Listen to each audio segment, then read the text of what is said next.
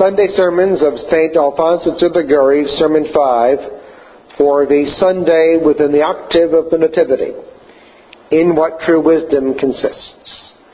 Behold, this child is set for the fall and for the resurrection of many in Israel. In the name of the Father, and of the Son, and of the Holy Ghost, amen. Such was the language of Holy Simeon when he had the consolation to hold in his hands the infant Jesus. Among other things which he then foretold, he declared that this child was set for the fall and for the resurrection of many in Israel. In these words he extols the lot of the saints who, after this life, shall rise to a life of immortality in the kingdom of bliss. And he deplores the misfortune of sinners who, for the transitory and miserable pleasures of this world, bring upon themselves eternal ruin and perdition.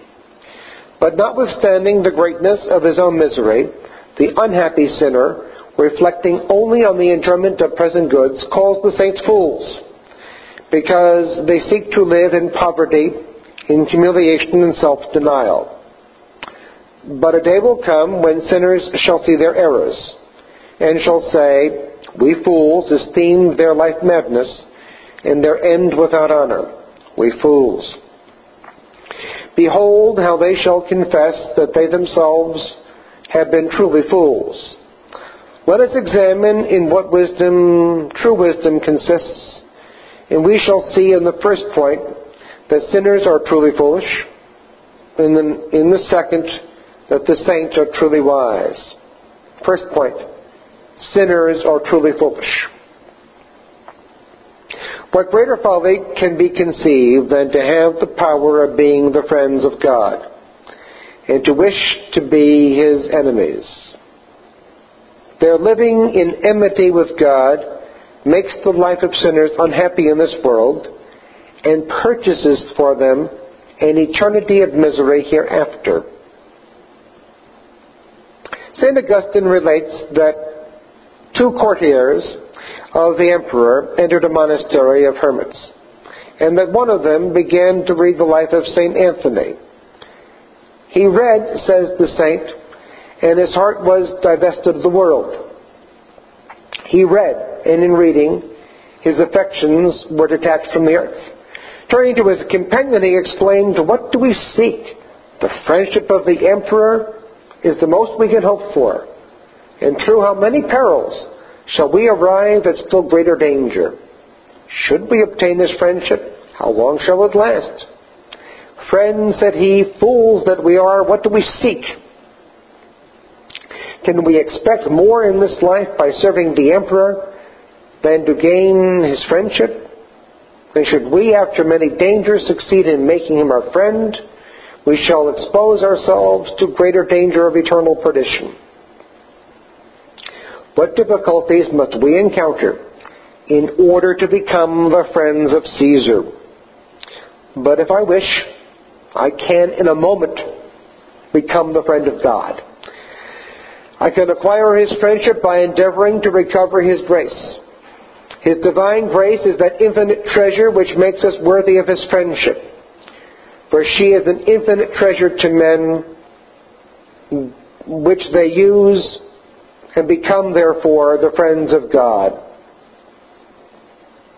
The Gentiles believed it impossible for a creature to become the friend of God. For as St. Jerome says, friendship makes friends equal. But Jesus Christ has declared that if we observe his commands, we shall be his friends.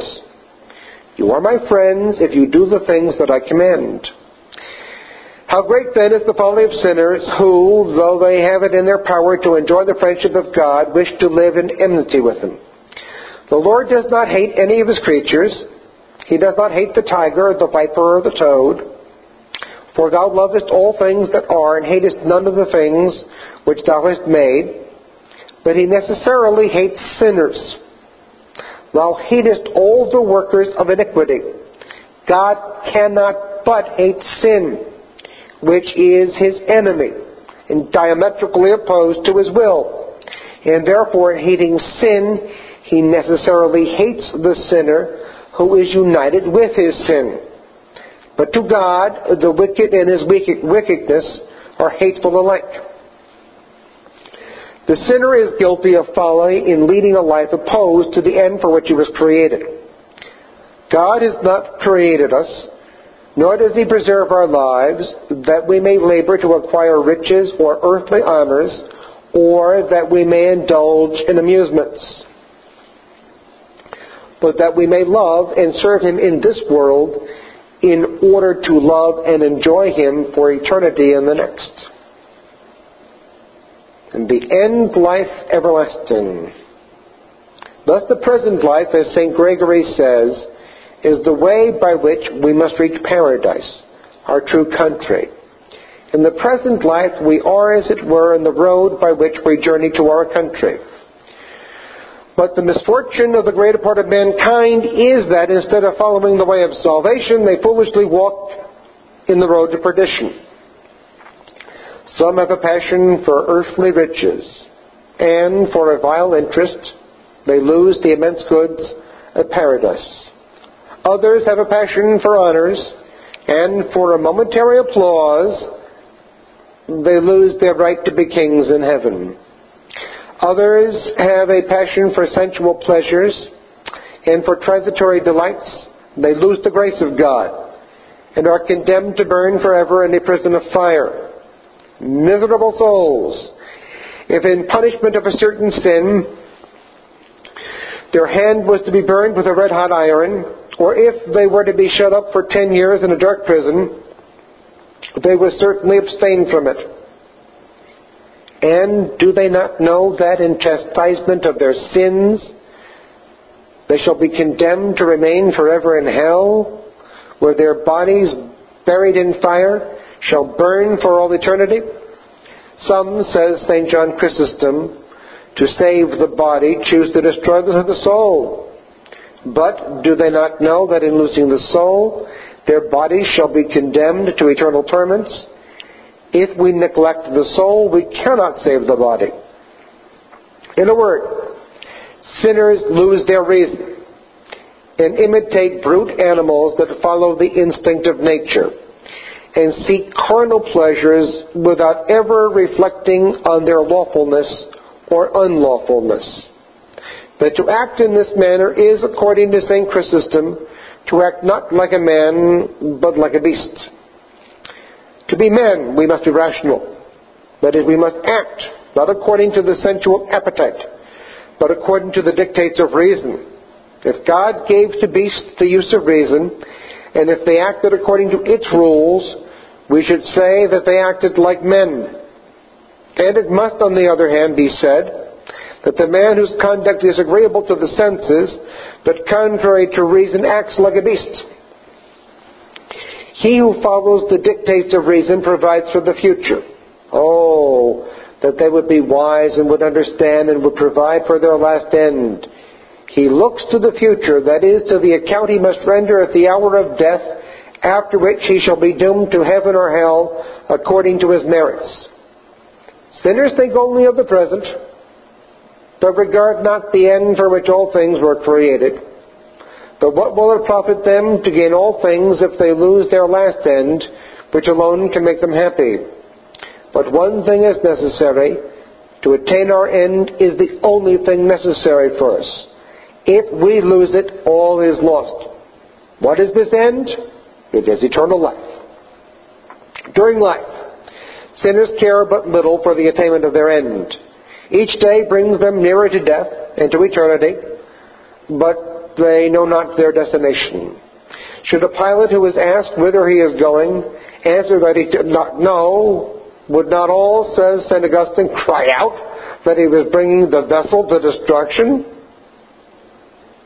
The saint then adds, But such are the wise of this world, who know how to acquire wealth and honors and to indulge in every kind of amusement, but know not how to save their souls. How miserable the rich glutton, who, though able to lay up riches and to live splendidly, was after death buried in hell. How miserable Alexander the Great, who, after gaining so many kingdoms, was condemned to eternal torments.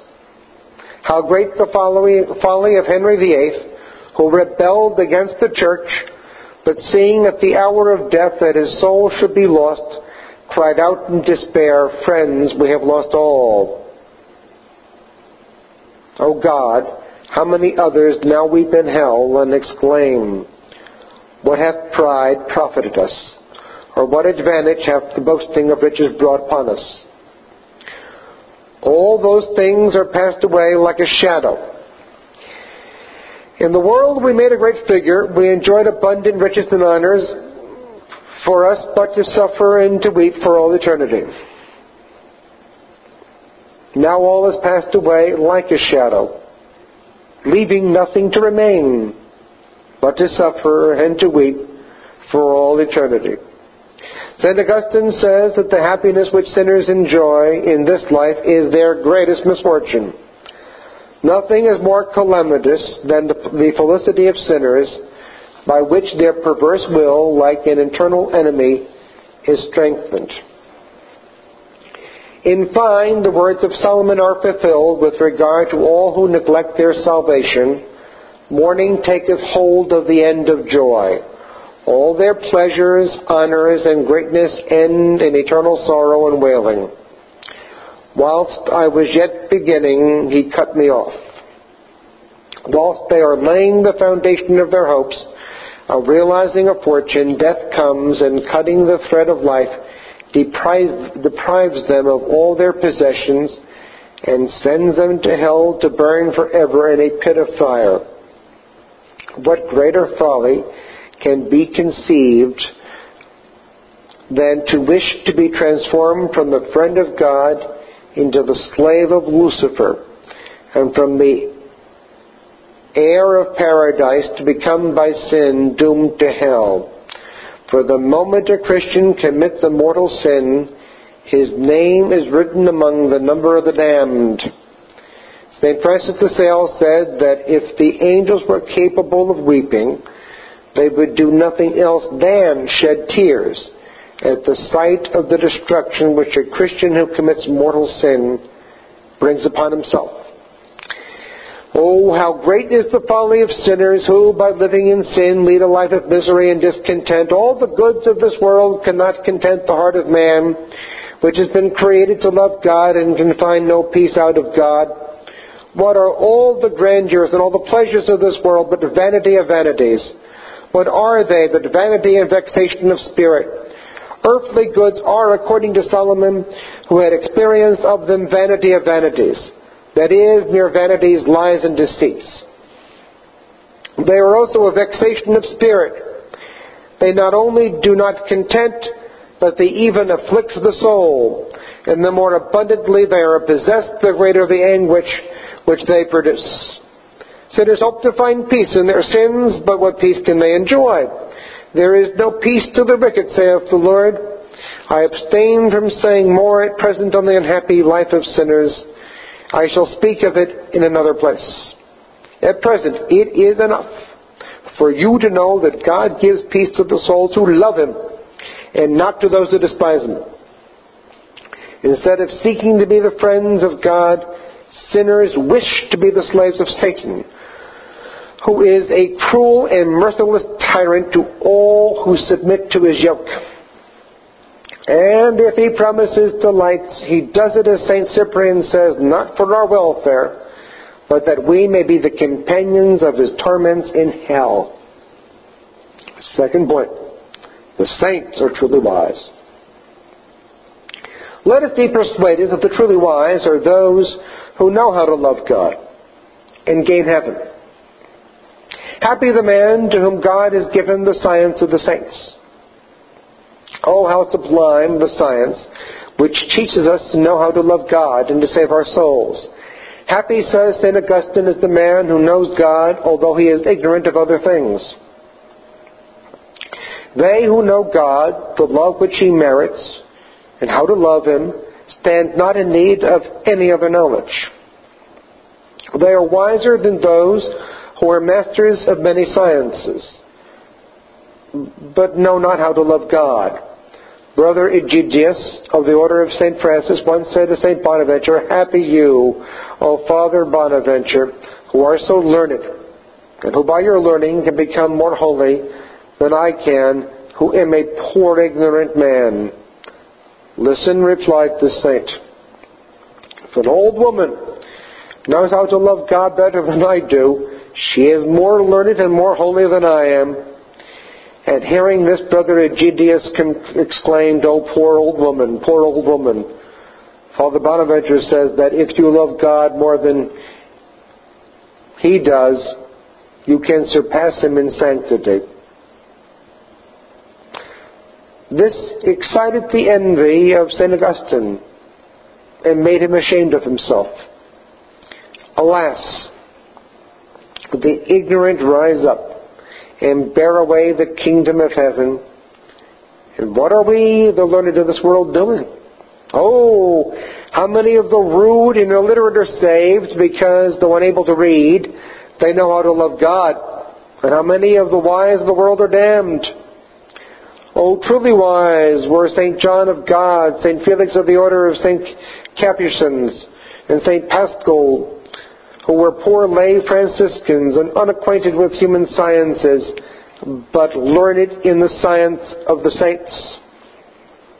But the wonder is that the worldlings themselves are fully persuaded of this truth and constantly extol the merit of those who retire from the world to live only for God.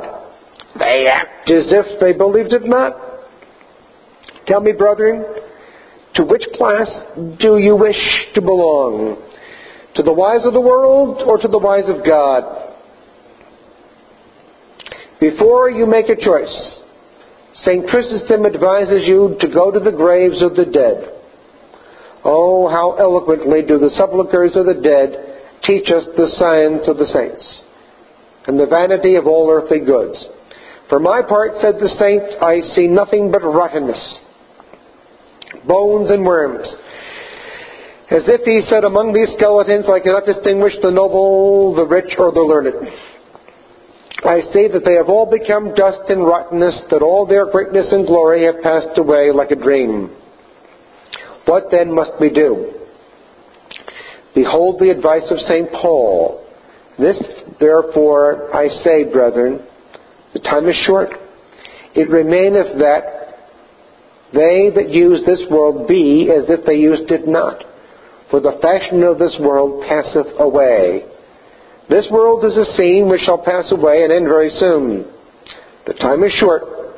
During the days of life that remain, let us endeavor to live like men who are wise, not according to the world, but according to God, by attending to the sanctification of our souls and by adopting the means of salvation, by flying dangerous occasions, by practicing prayer, joining some pious sodality, frequenting the sacraments, reading every day a spiritual book, and by daily hearing Mass, if it be in our power, or at least by visiting Jesus in the Holy Sacrament of the altar, in some image of the Most Holy Mary. Thus we shall be truly wise, and shall be happy for time and eternity. Hail Mary, full of grace, the Lord is with thee. Blessed art thou amongst women, and blessed is the fruit of thy womb, Jesus. Holy Mary, Mother of God, pray for us sinners, now and at the hour of our death. Amen.